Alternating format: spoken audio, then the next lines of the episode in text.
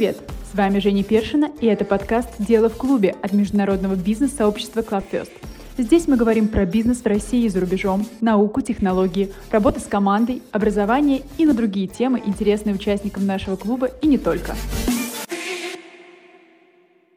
Сегодня мы решили вернуться к истокам. Не совсем к тем истокам, где про вначале было слово, а перенестись примерно на сто лет назад и поговорить про предпринимательство прошлого века. Каким был бизнесмен, живший так давно? Как зарабатывал, что носил, как развлекался и как поддерживал формирование облика Российской империи, а главное, был ли он похож на сегодняшних бизнесменов. Чтобы погрузиться в достоверную историю, мы пригласили в эфир Андрея Аксенова, популяризатора истории, автора подкастов «Закат», «Империи» и «Время и деньги», номинанта премии «Просветитель» и «Сделано в России». Андрей, переходим к нашему, я уверена, очень увлекательному диалогу и начну с первого вопроса. Поскольку мы планируем перенестись в начало 20 века, время идеалистов-революционеров, политических перемен, свободных СМИ, да, такое было, невероятного взлета искусства и прогресса и расцвета мистицизма. Можешь рассказать, пожалуйста, как в круговороте событий чувствовали себя бизнесмены? Какое место в обществе они занимали в то время? Да, здравствуйте, Женя, здравствуйте, все присутствующие.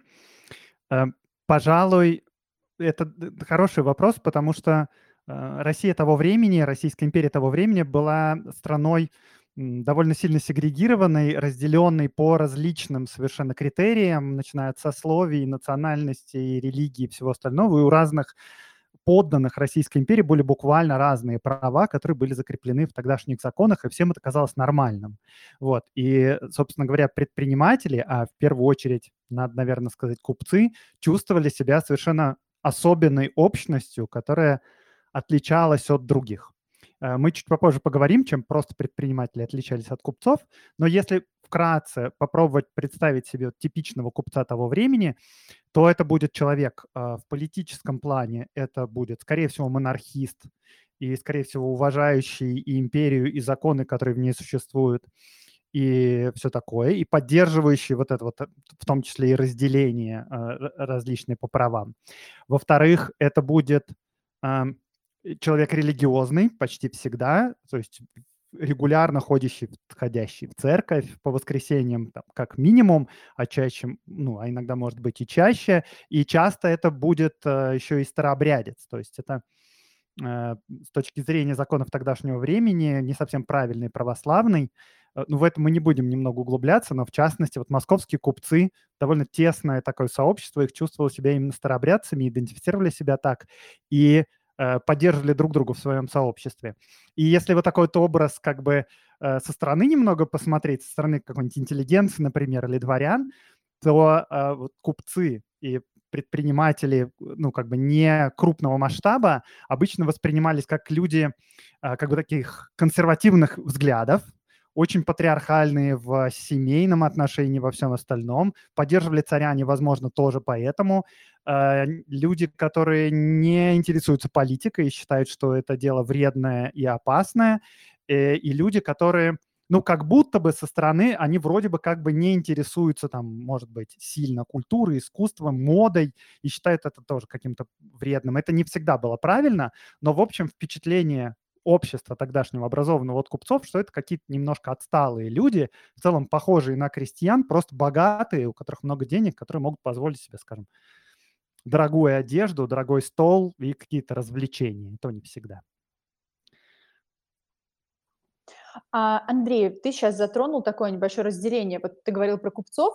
А, крупного масштаба и не очень крупного. А чем отличается? Я так понимаю, что вот сейчас ты описал нам такой портрет э, среднего предпринимателя-купца с ну, я даже не знаю, как правильно, корректно, может, ты сравнишь его с каким-то аналогом э, средний, там, средний крупный бизнес на сегодняшнем, в сегодняшнем формате, а кто тогда, как, отличались ли как-то э, купцы-предприниматели э, крупного масштаба, кем они были, были, была ли это скорее там элита определенная, да, и отличался ли их быт и их э, нравы и интересы? Да-да, э, давайте попробуем вот так сказать. Ну вот купцы основной массы, про которые я сейчас говорю, это их можно скорее, как бы если в сегодняшней аналогии перебросить, это, наверное, ну, ИП скорее, или что-то может быть чуть-чуть покрупнее, чем ИП. То есть часто это люди, которые занимаются торговлей, оптовой или розничной, у них, допустим, ну, самый стандарт, есть своя лавка какая-то, которая торгует чем-то, скажем, там, чаем э, и каким-то кофе и какими-то вещами, или овощами, или еще чем-то, или одеждой, или обувью. И вот, да, они этим примерно и занимаются. Может быть, небольшая фабрика какая-то, там кирпичный заводик небольшой, или, скажем, свечной, или еще что-то вот в этом роде, на котором может работать там 20 человек, 30 человек, 50 человек. Вот, это вот люди как раз вот примерно, наверное, будет похоже мое описание предыдущее на вот таких вот людей. Они немного, ну, не, они не немного консервативные, они консервативные, как бы не во всем принимают моду, какие-то современные веяния, и, может, не всегда интересуются какой-то политикой и всем остальным. Но, да, это, естественно, такая крупная, большая масса, но вместе с тем были и другие люди. Э, во-первых, э, как бы были купцы, потомки старых купеческих родов, которые к моменту начала 20 века уже миллионеры. И это совершенно другой разряд людей. Да, их, скажем, дед или прадед вот был примерно вот в таком же формате жил, скажем, ну, можно пример привести, наверное, чтобы говорить конкретно. Например, была такая семья Морозовых, э, довольно большая, основная их э, полем деятельности был текстиль, но к началу 20 века у них уже большая, это большая-большая разветвленная семья, и все там занимаются разными вещами. Ну вот их прадед, как бы основатель этой династии, он выкупил сам себя из э, крепостного крестьянства, это в начале 19 века еще.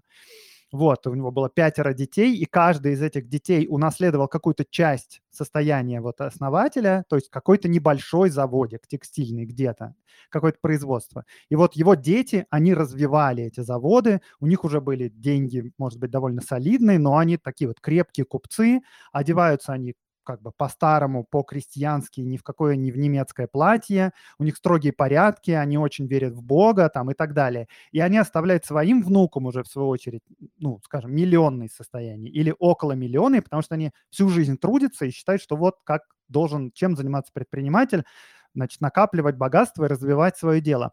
И внуки, собственно, вот основатели этого, или уже правнуки, это люди, которые растут в совсем другой атмосфере. Они растут уже, естественно, с э, домашними учителями. Они ездят учиться на Запад, куда-нибудь в Оксфорд или в Кембридж. Они получают самое хорошее образование.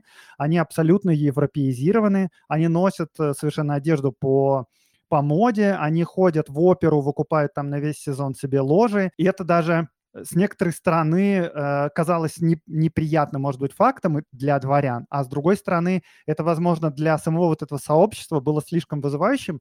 Но вот я даже э, специально подобрал цитату Зинаиды Морозовой, это, собственно говоря, жена внука вот этого основателя династии. Вот что написала. Это про начало 20 века. Она пишет. Дворянство уже начало понемногу сходить со сцены – Купечество начало интересоваться искусством. Филармония почти вся состояла из членов купечества. Дамы купеческие были красивы, хорошо одевались, ездили за границу, детей учили языкам, давали балы. И культура была не постепенной, а слишком быстрой. Деды не умели читать и писать, вышли из крепостничества, были самородки, создали большие фабрики, детям взяли гувернеров, отдали детей учиться, и мозг не мог с этой нагрузкой справиться писала Зинаида Морозова, э, намекая на, допустим, некоторую череду самоубийств молодых купцов, наследников миллионных состояний, или намекая еще на своего мужа тоже, который был спонсором большевиков в одно время. Вот, да, ну то есть вот такой образ еще существует. Но помимо вот этого всего, они там часто занимаются меценатством, там привозят полотна импрессионистов, модерновых художников в Москву, их на Западе никто еще не понимает, ну, мало кто понимает это, худо... это искусство, а они уже привозят это в Россию. Ну, а плюс к этому, наверное, можно еще сказать не только про купцов, а еще и про бывших чиновников, которые тоже начинают со второй половины 19 века активно участвовать в бизнесе. Это часто дворяне. Как бы в дворянской среде в начале 19 века считается, что заниматься бизнесом – это как бы неприлично, это не то, чем должен заниматься благородный человек, но как бы значит, предпринимательство развивается, и во второй половине 19 века уже как бы становится понятно, что много денег, возможно, это тоже неплохо, и поэтому часть дворян тоже начинает заниматься активно бизнесом, том числе там, да, фабрики, заводы, железнодорожные компании, банки делать. И часто крупные богатые э, бывшие дворяне, то есть дворяне не сейчас, которые тоже накопили миллионные состояния к началу 20 века, это часто деятели, внуки чиновников бывших или министров, или люди, которые тесно связаны с с государством. Скажем, они там получали господряды на постройку железных дорог, и на этом поднялись, и теперь у них вот тоже довольно крупные дела. Так что, в общем, если подытожить, можно сказать, что вот у нас э, малый и средний бизнес – это часто купцы, которые вот занимаются каким-то таким не очень большим крупным делом, а если мы берем прям самый high-класс, то там будет вот такое довольно явное разделение. Это либо потомки купеческих родов, которые владеют большим количеством фабрик, это часто московские старобрядцы, или это бывшие дворяне-чиновники или их дети, которые вот накопили тоже крупные деньги и там владеют заводами, железными дорогами и банками, и это скорее Питер. То есть тут такое вот разделение существует. Андрей, спасибо, интересно, есть над чем задуматься. Но сегодняшний эфир называется «Предприниматель начала 20 века vice versa, бизнесмен 21 века. Ну, мы понимаем, что там напрямую, наверное, сравнивать не совсем корректно, и мы сейчас попытались провести параллели между объемами бизнеса. И можешь коротко, может быть, просто рассказать, в чем мы были похожи бизнесмены, мы примерно сейчас поняли, да, что огромный объем работы, много труда, нужно очень хорошо следовать э, там, и, и правилам времени, да, и оставлять наследство, чтобы все это копилось. А в чем жизнь кардинально отличалась бизнесменов того времени от бизнесменов сегодняшних? Есть ли такие какие-то заметные прям отличия, ну, помимо цифровизации и прочих э, современных веяний? Да, мне кажется, можно э, кое-какое важное отличие провести. Ну, то есть я уже поговорил о том, что вот некоторые, да, предприниматели, купцы, они очень четко себя ассоциировали с определенным общ... общностью, которая как бы определенный круг, такой пузырь. Э, вот там, если ты московский купец-старообрядец, то значит ты ходишь в определенную церковь, у тебя определенные друзья, ты по определенным образом одеваешься, у тебя определенного там будет жена какая-то, которую ты не можешь выбрать из этого, и ты сильно отличаешься чисто даже внешне и по языку, который используешься, скажем, от питерских э, чиновников, предпринимателей или, скажем, от сибирских каких-то купцов. Вот если вот это вот тоже убрать внешне, то мне кажется, важное отличие того времени – это, э, во-первых, очень малое участие государства, контроль государства над бизнесом вообще совершенно минимальное. То есть могло быть такое, что какой-нибудь некрупный бизнес в провинции, он вообще никак почти не соприкасается с чиновниками, скажем, там, ну, может, раз в год, что такое. То есть ты живешь абсолютно как бы самостоятельно, зарабатываешь деньги, сам решаешь там зарплату и все остальное, э, там, не, не знаю, какие-то затраты свои и все остальное. Тебя никто не контролирует, в том числе это может касаться и банков, скажем, в том числе это может касаться и крупного бизнеса, потому что было несколько историй крупных банкротств, которые происходили из-за того, что, ну, как бы не было никакой системы такого, э, э как называется, ау, ау, э, когда проверка бизнеса происходит, аудиторский... Аудит? Да, да, никакого какого-то аудита ни государственного, ни стороннего, почти ничего такого не происходит, и могли происходить внутри как бы фирмы совершенно дикие вещи по сегодняшним временам, типа деньги перебрасываться из одного кармана в другой, и никто за этим не следил, и это казалось всем нормальным. Вот, то есть малое участие государства и контроль вообще какой-то, это раз, а во-вторых, с другой стороны, это абсолютная уверенность в государстве и в финансовой системе этого государства.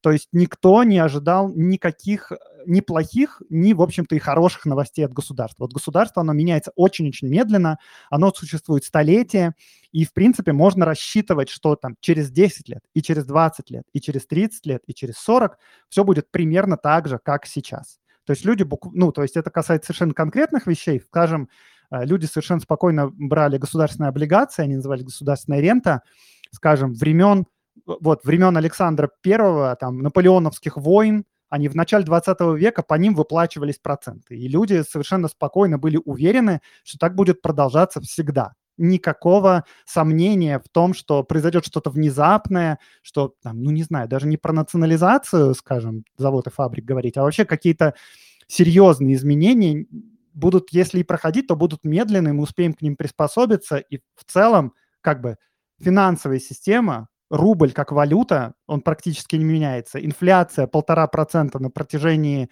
там, десятилетий и так далее, и так далее. То есть это э, такая уверенность в государстве и финансовой системе, что ее как бы никто даже не рефлексировал на, по этому поводу. Всем казалось, что это норма, так и должно быть. Никто не думал, что это какая-то какой-то плюс нашей системы. Просто это нормально казалось тогда. Я думаю, что многие из наших слушателей сейчас вздохнули с легкой завистью, потому что, ну, постоянство и уверенность э, так или иначе, наверное, позитивный момент а, для повседневной жизни. С другой стороны, мы становимся а, сильнее, выносливее, адаптируемся лучше сейчас, когда у нас э, достаточно часто что-то меняется. Вот. Но, тем не менее, продолжим. Андрей, ты рассказал про то, а, как бы, что участие, скажем так, государства и институтов чинов, чиновничьих было достаточно низкое да, в жизни купцов. А каким образом купцы влияли на государство в обратную сторону? Были ли какие-то а, значимые, важные, ценные вещи, которые мог сделать купец того времени, а, то есть его роль и его статус в обществе непосредственно, да, как, как, как это все можно там, описать и, и, и как, как купец мог повлиять на, на происходящее. Если говорить вот прям про страну как про государство, то до 1905 года, то есть до того момента, как появился в стране парламент, Государственная Дума, вообще участие, ну, не только купцов, но и купцов в том, в том числе и общества в делах государства абсолютно минимальное. То есть вплоть до того, что государство в целом не особенно привлекало предпринимателей к консультациям, скажем, какие-то круглые столы, какие-то конференции, куда людей приглашают, какие-то форумы. Этого всего совершенно не было. Э, государство управлялось чиновниками, и чиновники сами, исходя из своего понимания, что хорошо или что плохо, э, разрабатывали там, политику экономическую в том числе с минимальным привлечением каких-то экспертов со стороны бизнеса. Ну, то есть самое, наверное, важное, что вот происходило в конце 19 века, это разработка таможенных правил, когда а, значит, э, министр Витте ввел довольно серьезные заградительные пошлины. Они и до этого были э, серьезные заградительные. Но да, в общем, идея была такой, что нам э, внутренних производителей надо сильно защищать. Там пошлины были 20-30%, может быть, для ввоза различных товаров. Так вот, там, например, известно, что одним из экспертов с которым работало правительство, был Менделеев, поскольку он известный ученый, и помимо того, что он известный ученый, он как бы еще занимался химией, в нефтепромышленности работал и там во всяких других областях. И вот к него консультациям прибегали, и он участвовал в разработке таможенных правил. А, например, о том, чтобы участвовали какие-то купцы московские или владельцы каких-то заводов, которых будут защищать этими таможенными пошлинами, то их как бы особенно даже, в общем-то, и не спрашивали. Вот. И со своей стороны э, предприниматели-купцы тоже как бы э, считали это нормальным и не знали, что может быть как-то по-другому. Так что в большей части э, вот к началу 20 века люди, которые как бы миллионеры и с огромными состояниями, они в большей степени влияют на общество в плане культурном. Ну, то есть они действительно привозят э, там полотна западных художников, которые только-только становятся э, как бы новостью, там какого-нибудь Мане, Пикассо, там, э, еще что-нибудь. Они привозят каких-то оперных певцов, они возят наоборот каких-то русских, балет какой-то или еще на Запад, чтобы это что-то показывать. Они строят оперы, то есть они влияют на общество вот таким образом. И это как раз тоже считается нормально, что вот человек, он заработал много денег, и теперь он как бы продвигает культуру в России политическом плане их влияние было минимальным. Вот. Ну да, в 1905 году все поменялось, потому что появились партии, и там совсем другая уже история началась, потому что там большой крупный бизнес начал спонсировать политические партии некоторые. Ну, прежде чем да, говорить про партийность и переход а, уже к другому строю, а, можешь рассказать немножко про купеческих гильдий? А, потому что ну, многие из нас слышали там купец первой гильдии, там другие номерные учения. Что значило принадлежность к купеческой гильдии? Можно ли было осуществлять какие-то бизнес-процессы, не являясь э, членом гильдии, то есть не являясь официальным купцом? Либо можно было быть купцом, не входя в гильдию? Какие здесь нюансы? Да, это хороший вопрос, и к тому же вот я постоянно использую слово «купец», и как бы а что это вообще означает? Дело в том, что к началу 20 века это почти ничего не означает. Э, то есть в 18 веке, в начале 19 века это значило вполне конкретную вещь, то есть это, грубо говоря, лицензия на заня занятие э, предпринимательской деятельностью. То есть человек практически любой, крестьянин, если он освободился из крепостного права, ну, из крепост... из крепостных выкупился, или, скажем, мещанин или дворянин, кто угодно, если он хочет заниматься предпринимательской деятельностью, он должен вступить в определенную гильдию, третью, вторую или первую, заплатить гильдейский взнос и вот находиться в своей гильдии, скажем, губернской какой-то, и тогда он занимается этим бизнесом. Вот, к началу 19 века это уже все поменялось довольно сильно, и, наверное, в том числе и потому, что дворяне захотели заниматься предпринимательством, а дворянам как-то не с руки э, записываться в купцы, потому что это понижение статуса. Но там, на самом деле, много было причин, в том числе и что ну, это слишком старая и неудобная система. И, э, да, то есть система была вот таким образом э, сделана, что выпускались торгово-промышленные свидетельства различных разрядов, а, то есть там низший разряд позволяет тебе открыть маленькую лавку, скажем, зеленую, там высший разряд какой-то заводик тебе делать. И вот ты покупаешь это торгово-промышленное свидетельство на каждый год, оно на, на год работает.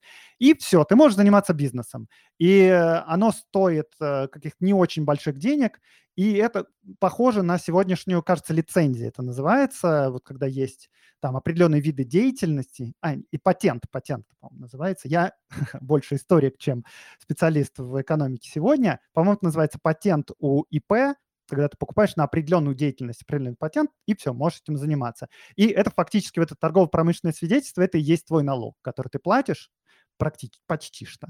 Может, мы чуть попозже про это поговорим. Но все, вот ты его покупаешь, все, ты можешь заниматься бизнесом, и, и все. Но купцы вместе с тем и оставались, и гильдии тоже оставались.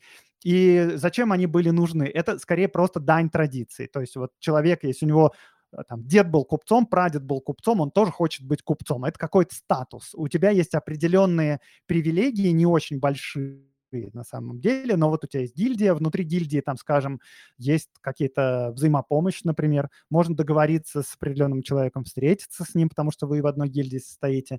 Там есть, ну да, если кто-то скажем, умер, у него осталась там жена, вдова с детьми, там они как-то ей помогают. То есть это вроде как, ну, что-то вроде такого клуба, но по правам это ничего не, до, не добавляет и не убавляет, это просто как бы такой статус определенный. Но и при этом еще такая самоидентификация. То есть дворянин, владелец банка, он не будет, конечно, купцом себя считать, он будет ходить там в, во фраке или в какой-то вот такой одежде в модной, а купец, да, вот он будет одеваться так же, как его отец, он будет ходить в церковь, он там будет растить себе бороду, он будет пить чай, значит, много раз днем. То есть это определенный образ и определенная самоидентификация. Вот. Но на самом деле, да, это в начале 20 века совершенно не важно. То есть ты купил вот этот патент, то есть торгово-промышленное свидетельство, и все, занимаешься бизнесом. Ясно. Если мы уже затронули немножко повседневную жизнь, сколько раз пьет купец чай, то можешь подробнее чуть рассказать о рабочем выходном дне, как протекали будни, ну, какая-то такая составляющая, которая, по большому счету, наверное, и сегодня э, там, отличается у разных категорий людей, да, и быт, и устройство его, да, чем занимались, как э, отдыхали, как проводили свои дни бизнесмены, предприниматели начала 20 века. Ну да, но вот если тут начать говорить об этом, то тут, конечно, тоже надо говориться, что это вот такой как раз хрестоматийный образ купца, даже часто прям московского купца. Это малый или средний бизнес, или как бы человек, который сильно держится традиции, даже если у него много денег, потому что, да, если мы возьмем совсем крупный бизнес этих внуков, которые уже отучились в Оксфорде, или там дворян из Петербурга, то они, конечно, совершенно по-другому живут. А, скажем, вот эти люди, э, так, как бы богатые, они, наверное, будут жить похоже на нас, похоже на вас, и примерно так же у них распорядок дня состоять из переговоров, переговоров, переездов куда-то и, и так далее. Вот, но вот это как раз купцы замоскворецкие в особенности, а, у, а, у них вот есть определенная самоидентификация, и они определенным образом живут и, и в общем-то, отличаются от остальных. Вот, ну, как проходит их день? Э, довольно скучно, скажем так. Э, обычно они живут такой классический купеческий дом, он выглядит, э, это двухэтажный дом, на втором этаже он живет купец со своей большой семьей, много там детей, а первый этаж – это лавка, в которой занимаются торговлей, и склад на заднем дворе. И вот утром просыпается купец, он спускается на первый этаж в свою лавку или едет на свою фабрику, где работает у него там 20, 30, 50 человек, и с утра до вечера просто работает, раздает задания приказчикам. Приказчики – это как бы менеджеры, наверное, если грубо сказать. Эм, да, или следит за рабочими, если это не очень большое предприятие у него.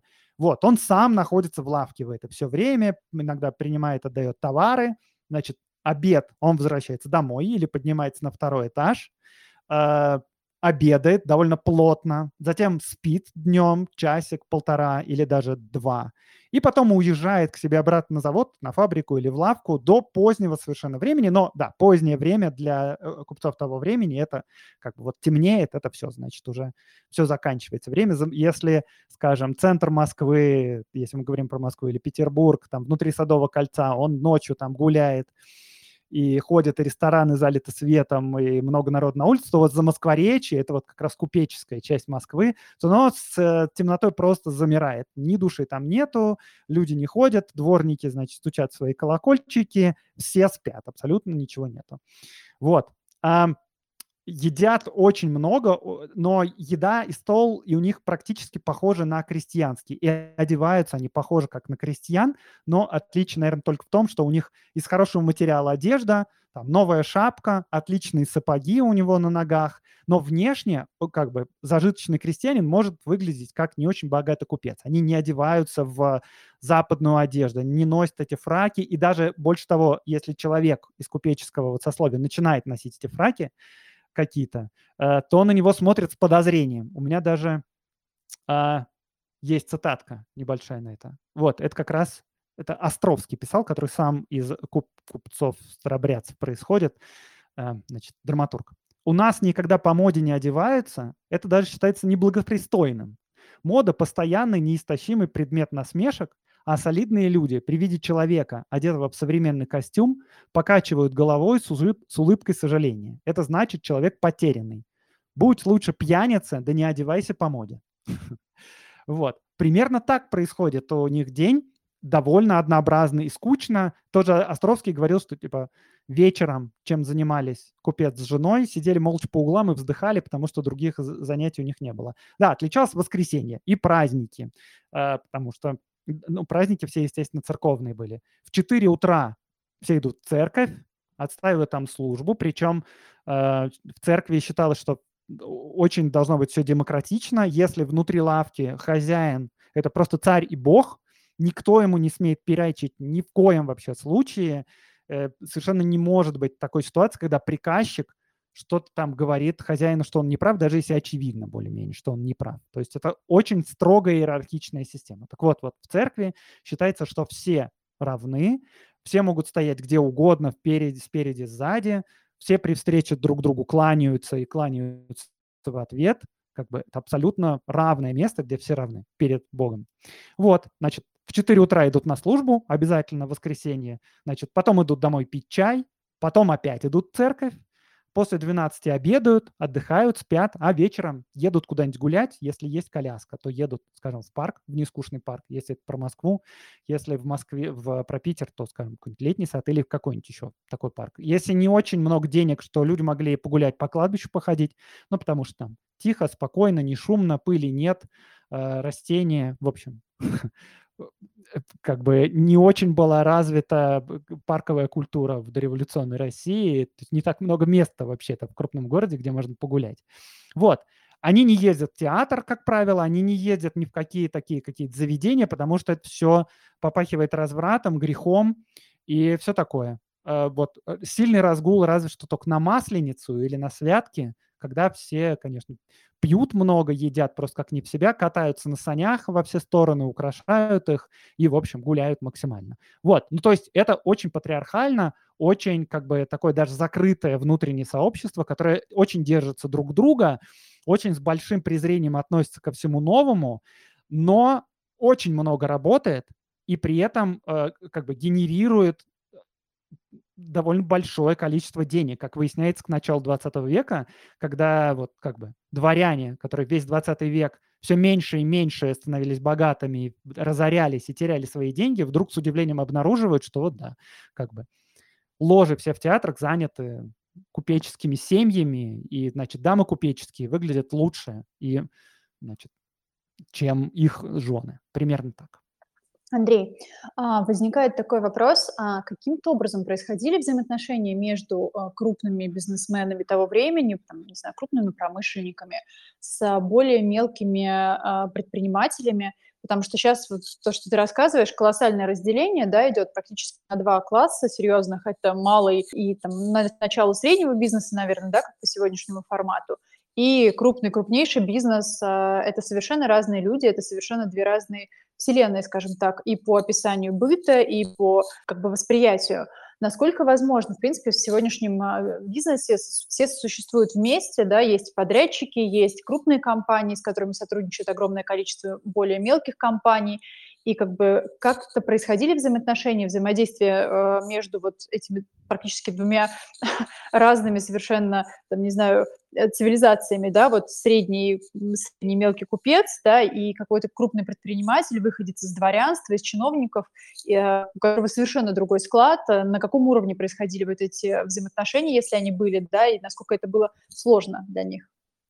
Это довольно интересный вопрос, потому что да, да, происходило, если коротко ответить.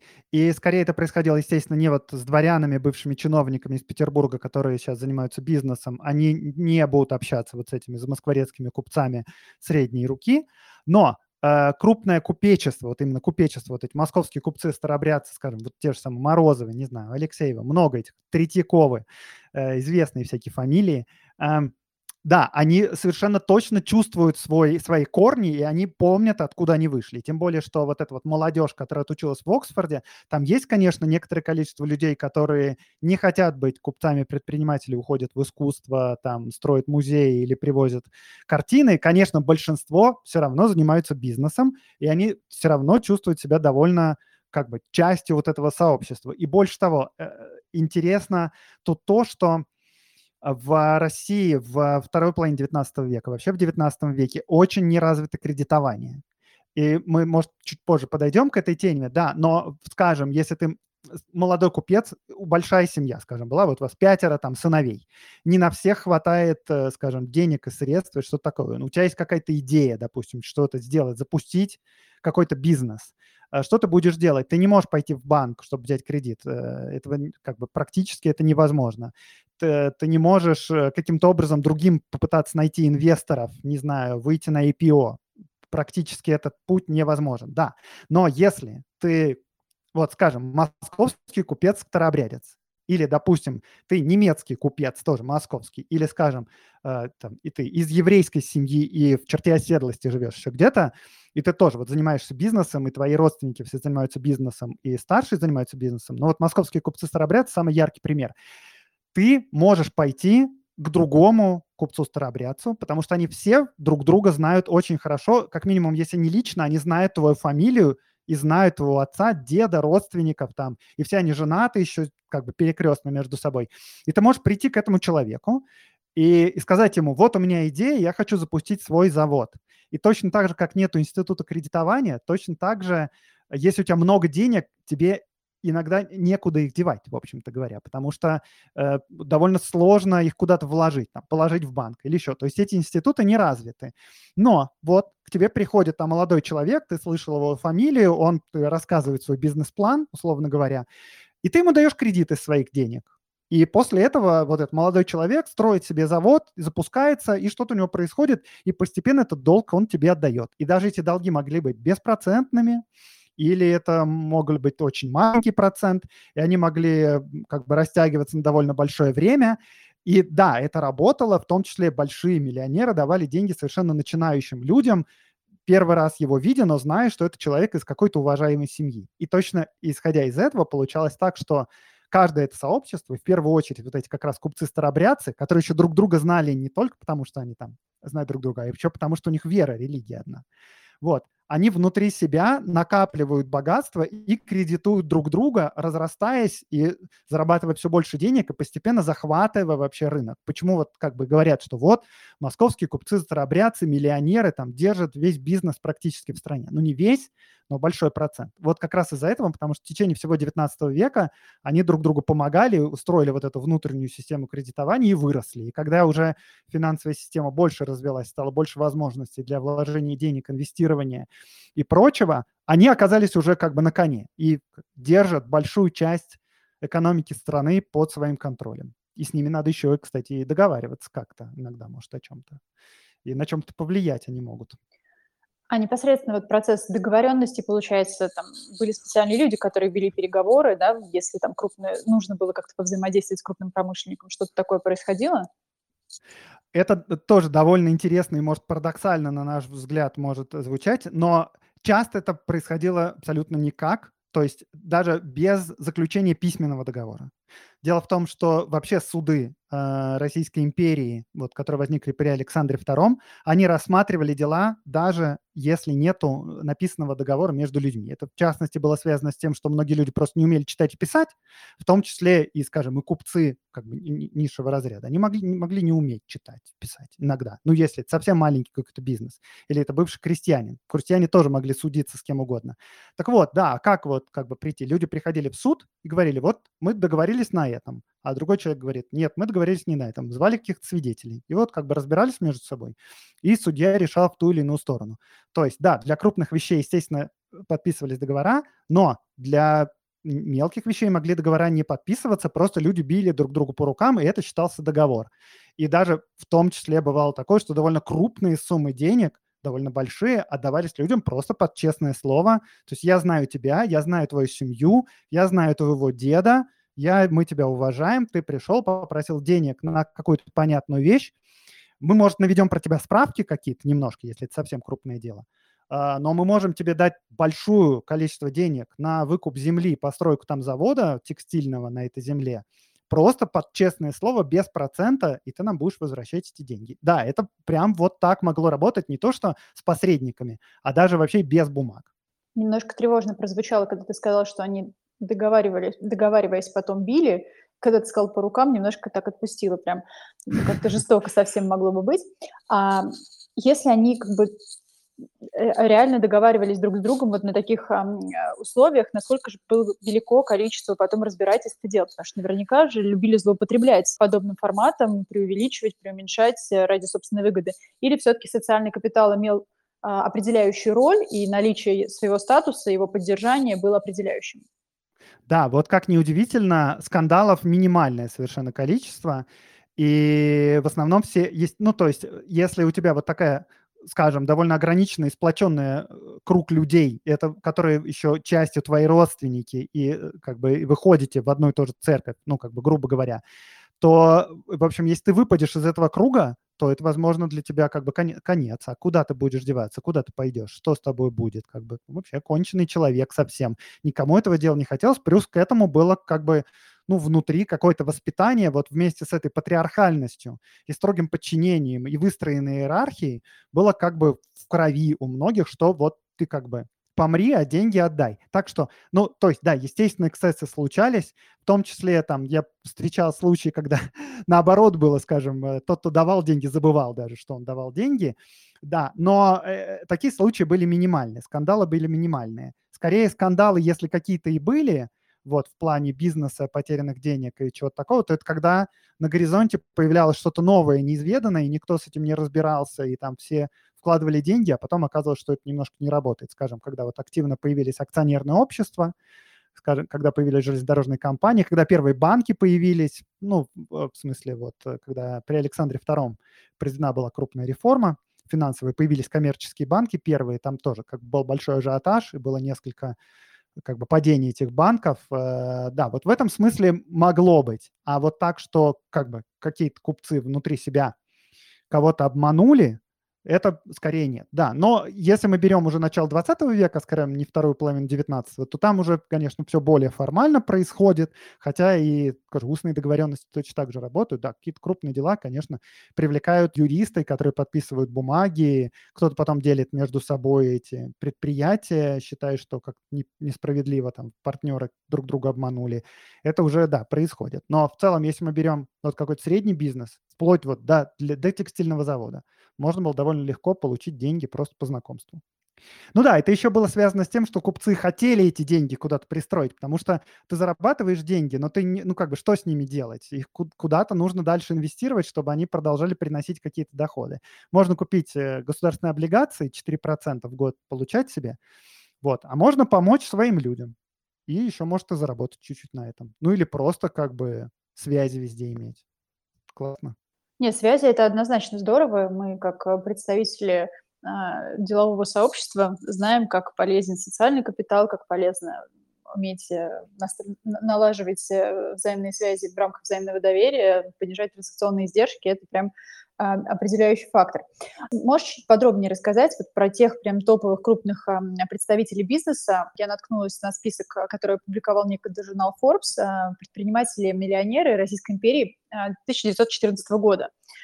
Там фигурируют такие а, направления, как торговля, банковская сфера, как ни странно, да, видимо, тот период, когда уже появилась, э, появились коммерческие банки, промышленность, а, нефтегазовая отрасль. А можно как-то сопоставить эм, крупнейшие бизнесы того периода с современностью, да, как, что изменилось и кто были такие на самом деле там, бизнесмены миллионеры, потому что я понимаю, что миллион в начале 20 э, века и миллион сейчас – это настолько разные понятия, что как-то поможешь разобраться в этом.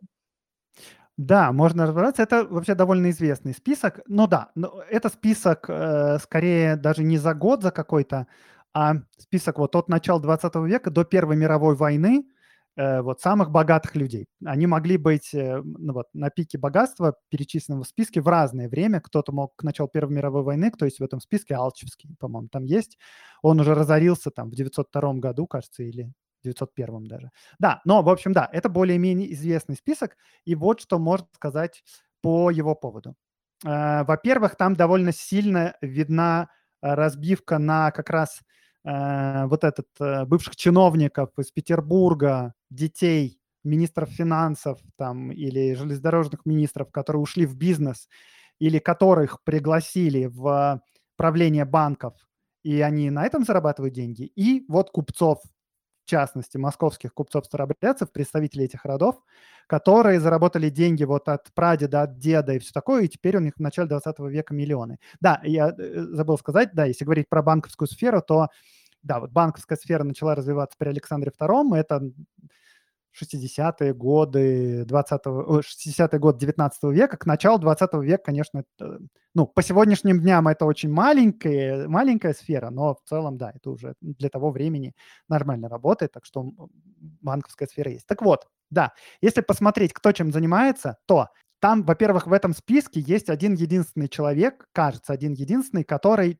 чисто дворянин, все доходы которого от аренды его земли. То есть вот это граф Воронцов-Дашков, да, он там есть, э, да, у него огромные имения, которые, ну, известная фамилия, да, у него, значит, огромные имения, которые вот его родители и деды не, там, не перезаложили, не продали, они не разорились, и он сохранил огромное количество своих земель и получает доходы просто от сдачи земли в аренду крестьянам, купцам, как бы кому угодно. Это один единственный человек в этом списке, кажется.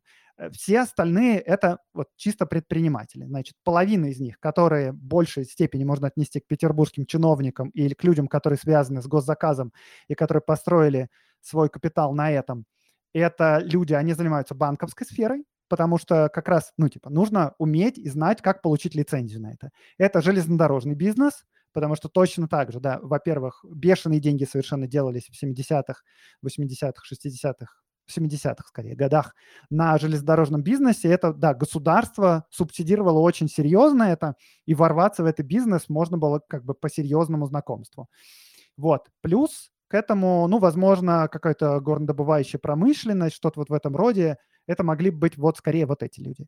Если мы берем вторую половину, э, вот этих вот как раз московские купцы, они скорее держат, во-первых, текстильную промышленность э, всей империи. Э, текстильная промышленность супер сильно развита. Это, наверное, вот если взять э, чисто промышленность, которая выросла сама по себе, без участия государства какого-либо, то это как раз текстиль, это ну, целый город Иваново-Вознесенск построен, который сейчас просто Иваново, просто как бы с нуля, весь застроен заводами. И этот текстиль э, распространяется, там в Китай продается, во всю Среднюю Азию продается, в Узбекистане растят уже хлопок, из которого делают в Москве, там, в Иваново, где угодно хлопчат-бумажную ткань. Вот, это э, супер крупный сектор бизнеса, который приносит огромные деньги. Вот Морозовы, про которых я говорил, они как раз тоже текстильные магнаты. Короче, это легкая промышленность, это текстиль, это торговля, что бы под ней не означало, но чаще всего это торговля сахаром и зерном, потому что тут, к слову, можно сказать, что э, главные статьи доходные бюджета, точнее даже, наверное, нет, не доходные, но, по крайней мере, это главные статьи экспорта из Российской империи, доходы от экспорта, это в первую очередь зерно, во вторую очередь сахар. Э, это, это просто как, вот, как сейчас может быть нефть и газ, тогда это зерно и сахар. Э, Россия, по-моему, третье место в мире занимает, ну, если по-разному зерну считать, и, может быть, какое-то в разное время второе место в мире по, по объемам сахара, который продается на Запад. Это супердоходные отрасли, и вот деньги делаются здесь.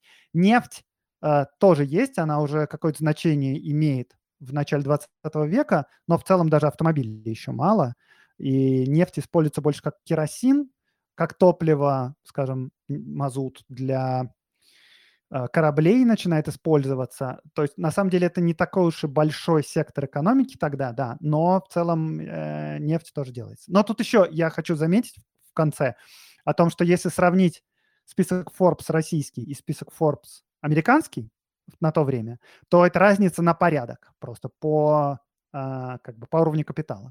Потому что если посмотреть Forbes американский, там первое место занимает Джон Рокфеллер, у него совершенно безумные 1,2 миллиарда долларов, он просто как бы топ of the топ. Следующее, вот второе, третье место и вообще первая десятка – это 100-200 миллионов долларов. По тем, ну, это те, те доллары еще. Э, на деньги российские это ровно два раза разница один к двум, то есть это 200-400 миллионов рублей. Это вот типа десятка, даже может первая двадцатка американского топа. Самый богатый промышленник России – это Второв в начале 20 века. У него огромный значит, конгломерат совершенно разнообразных бизнесов. Его состояние 60 миллионов рублей. То есть это, ну, он как бы не достает даже до двадцатки в Америке точно я не могу сказать, где он бы находился в этом списке. Ну, то есть там разница действительно на порядке у российских самых крупных бизнесменов и у американских. Ну, что ж, время шло, многое менялось. А, можешь чуть-чуть подробнее рассказать про налоговую систему, про то, каким образом платили предприниматели налоги, платили ли я уже понимаю, что не очень часто взаимодействовали с чиновниками и прочим, но, тем не менее, государство же наверняка не упускало свое. Да, каким образом строилась а, эта часть бизнеса и жизни, и какие методы, например, существовали, какие-то методы защиты от налоговой нагрузки, что-то подобное было в то время? Кстати, методы защиты тоже существовали. Я чувствую, возможно, сейчас будет вздох большой у э, аудитории по поводу налоговой системы дореволюционной. В смысле, вздох зависти, возможно. А, значит, э, тут можно чуть-чуть в отдельную сторону отложить акционерные общества, в которых довольно странно была вообще выстроена совершенно отдельным образом налоговая система. У них налог рассчитывался, исходя из их уставного капитала, что в целом как бы довольно странно, и поэтому все просто старались сделать уставный капитал поменьше и все, и платить минимальные налоги. Да, но если взять бизнес не акционерный, а когда вот есть владелец предприятия, ну, ну условно, на сегодняшний, ну, короче, аналогии сложно проводить. В общем, есть владелец бизнеса. Как это работало? Значит, основная налог состоял из двух частей. Первая часть – это основной налог. Это, собственно говоря, торгово-промышленное свидетельство, вот эта лицензия, патент, который покупал раз в год предприниматель и продавал его исходя из своих объемов производства. Это сейчас я примерно в процентах вам скажу в конце, сколько всего получалось. Вот, это первая часть. И вторая часть налогов была устроена очень архаично и очень неудобно. Это был так называемый раскладочный налог. Налога на добавленную стоимость не существовало. Его как раз вот обсуждали долго, что мы будем его вводить, но не смогли ввести до Первой мировой, его не было. Короче, вот весь налог, который был, это вот это торгово-промышленное свидетельство и раскладочный налог. Как это было устроено? Значит, в Петербурге, в столице, решали, сколько денег каждая губерния должна была дать в столицу, фиксированную сумму. Дальше в губернии чиновники это разбивали по уездам. Дальше в уездах собирали местных предпринимателей всех, там их могли у уезда дробить иногда, если это слишком крупные, но неважно. В общем, их собирали и говорили им, какую фиксированную сумму все они вместе должны передать в бюджет. И все эти местные купцы, предприниматели просто между собой решали, как ее разбить на всех, чтобы отдать государству. Это была жутко неудобная система. Очень всех она, конечно, мучила, потому что было много споров с этим связано и все. Но по большому счету, и она была, как бы, это не очень большие-то деньги были в сумме.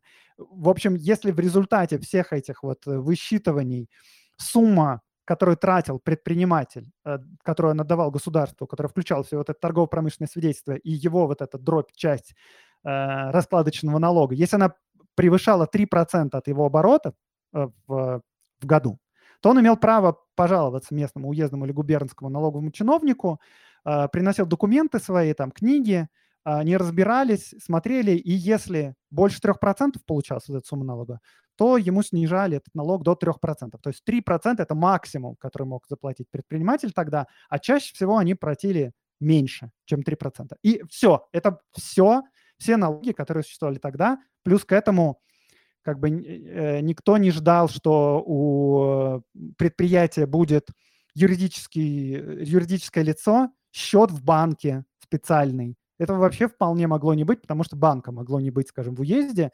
Просто вот есть как у тебя счет в банке, это и твой личный счет, и счет твоего предприятия. Есть, нету счета в банке, у тебя просто есть наличные, они в ящике дома лежат, это и твои наличные, и наличные твоего предприятия. И с этой стороны тоже как бы никто никого не контролировал, никто не следил за переводами. Это даже как бы в страшном сне не могло никому представиться, что государство будет настолько большим контролем обладать, чтобы следить как бы кто сколько кому переводит денег. Все как бы живут сами по себе, заплатили раз в год государству фиксированную сумму, и все, как бы живите себе спокойно. Ну да, наверное, вздохнули все-таки э, наши коллеги-слушатели относительно того, что 3%, еще ты говорил про очень низкую инфляцию, не буду даже повторно спрашивать, чтобы не травить душу. А можешь рассказать, пожалуйста, про использование векселей государственных ценных бумаг э, в деловой практике? Было ли какие-то преимущества использованию этих э, финансовых инструментов, либо нет? Да, они э, использовались довольно широко, но тоже довольно специфическим образом на сегодняшний день. Их не рассматривали, ну или минимально рассматривали как способ получения доходов. Тут э, я постараюсь вкратце рассказать. Дело в том, что вот в конце 19 века рубль жестко привязали к золоту. Собственно говоря, у рубля оказался фиксированный курс, и в том числе и инфляция была минимальная. Э, то есть государство не печатало необеспеченные ничем деньги, и в любой момент ты мог как бы один рубль поменять на соответствующую ему сумму золотом, буквально. Вот. Э, соответственно, но это что означало? Это означало, что государство, э, значит, чтобы обеспечивать надежность рубля, накопило огромный золотой запас. Он в Российской империи был третий, кажется, в мире после США и Великобритании. И да, считалось, что рубль супер надежный, потому что даже Великобритания не покрывала все наличное обращение золотом, а Россия покрывала все наличное обращение золотом. Но э, какой вывод из этого получался? Что буквально не хватало банкнот, ну, то, то есть денег, не хватало денег в экономике фактически. Это приводило к большому количеству сложностей, в том числе и вот к какому, что люди довольно широко использовали ценные бумаги, государственные в первую очередь. Государственные бумаги были сверхнадежные, они были бессрочные, то есть, ну, буквально, э, ты покупаешь государственную ренту, вот эту государственную обликацию во времена наполеоновских войн, и тебе платят 4% каждый год как бы вот, до самой революции 17 года. Вот. И, и ничего с этими бумагами не случается никогда. В том числе и это вымывал деньги из банков, потому что люди больше доверяли государству, ну, типа 4%, но зато надежные. Но это уже отдельный совсем разговор. Да, но в том числе вот этими облигациями, сверхнадежными государственными бумагами люди просто э, э, расплачивались как деньгами. То есть если ты покупаешь, скажем, дом или если ты покупаешь завод, то никому в голову не придет, что ты приедешь с наличными рублями. Ты привезешь свидетельство государственной ренты э, и будешь расплачиваться ими. Точно так же, когда э, между собой бизнес какие-то производит расчеты, то из-за того, что, собственно, вот фактически денег мало, и банковский сектор не развит, просто банков может не быть, то люди использовали векселя. Вексель – это, по сути, такое платежное поручение тогдашнего времени, то есть это обязательство, по которому ты должен заплатить своему контрагенту в определенный момент времени. И контрагент приходит в банк, если у тебя есть счет в банке, или к тебе лично, если у тебя нет счета в банке, ему удобнее к тебе лично прийти в определенную дату, и ты выплачиваешь наличные деньги. И это все могло откладываться там на несколько месяцев, и э, фактически бизнес работал в долг на самом деле, то есть крупные производители оптовикам продавали за эти векселя, которые они могли обналичить через несколько месяцев, оптовики передавали там как бы, в свою очередь, мелким, возможно, оптовикам. Дальше это шло в розницу. В розницу приходил нал, потом нал тот возвращался оптовикам, потом он возвращался к производителю как бы через несколько месяцев. Это тоже тормозило экономику, а обеспечивалось это все за счет векселей. Ну, плюс к этому еще взаимозачеты были между собой, потому что можно было как бы собраться и, и учесть эти векселя э, как бы в банке по истечении какого-то периода. То есть это скажем, по сегодняшним временам довольно тормозная, неудобная система, но в условиях, когда нету банков и мгновенных переводов, то это в целом и спасало на определенном этапе. Ну, то есть в конце, во второй половине 19 века это скорее э, спасало, потому что банки были не развиты, а в начале 20 века это, наверное, уже тормозило. Да, но э, вот, примерно так это и работало. И плюс к этому была еще возможность, вот как бы, да, я завод, производитель, со мной расплатились векселем, который я могу обналичить в наличные деньги там спустя, допустим, 6 месяцев, но что я могу сделать? Я могу прийти в банк и учесть этот вексель, это такой термин тогда существовал. То есть что это означает? Банк мне выплачивает прямо сейчас сумму этого векселя, но, естественно, удерживая какой-то себе процент, чтобы на этом заработать. И я получаю живые деньги сейчас. И то есть, ну, грубо говоря, это можно описать как, получается, то есть вот такого рода кредитование, условно говоря, могло существовать, как будто бы под залог, может, уже поставленных товаров. Ну, в общем, я, наверное, сейчас уже э, сложно вот эти все аналогии производить, но суть вот этой финансовой системы была, э, ну, понятна, я надеюсь. То есть это вот самые два распространенных случая. Во-первых, да, есть крупная покупка, то ты свидетельство государственной облигации передаешь, потому что как бы неудобно, рублей нету. А в, э, случае, когда вот у тебя бизнес работает, то все построено на вот этих отсроченных платежах на векселях. Вот, примерно так. Андрей, спасибо за такой подробный, погружающий на самом деле ответ. А, в завершении эфира хочу задать тебе вопрос, э, скорее как историку, как человек, который смотрит на а, предпринимательство со стороны, да, и вот просто твое личное мнение, знаешь, такой короткий, э, короткую заметку, твое личное видение, что исходя из тех факторов, которые мы обсудили, там, ценности, доступность информации, инновации, налоги и прочее, прочее, прочее, э, чья жизнь, на твой взгляд, э, была более благоприятной именно в формате там, бизнес-существования, бизнес-процесса, а, купцов там, начала 20 века или современных бизнесменов, потому что мы затронули разные темы, когда и мы отдыхали вроде бы, и когда ты рассказал какие-то вещи, которые действительно усложняли сильно жизнь. И как бы вот если взвешивать на весах э, чаши, ну вот так, просто на твой взгляд, как на взгляд историка, что кому проще жить? И есть э, жить проще? Ну, я попробую, но это, конечно, будет э, в некотором роде спекуляция, если мы вообще чуть-чуть оставим за, за бортом форс-мажоры, которые происходят с экономикой в последние три года, скажем, если вы их чуть-чуть убрать за, за кадр, то все равно, конечно, э, жители того времени эм, относились с совершенно уверенностью к государственной финансовой системе. Ну, то есть это нам даже сложно представить, но, скажем, вот в 2014 году, когда всем было понятно, что скоро будет Первая мировая война, никто не пошел обменивать бумажные рубли на золото. Понятно, что с началом войны сразу же обмен на золото прекратился, и государство стало печатать деньги необеспеченные, и инфляция сразу начала разгоняться, и курс начал падать, и так далее, и цены начали расти. Но мы сейчас, ну, та, даже совершенно простой, обычный человек, он как бы знает, что в случае чего там надо купить евро там, или доллары, ну или еще что-нибудь как бы в рублях хранить не стоит. Тогда было ощущение абсолютной надежности государства, надежности финансовой системы государства. Никому в голову не приходило вообще хоть что-то думать на этот счет.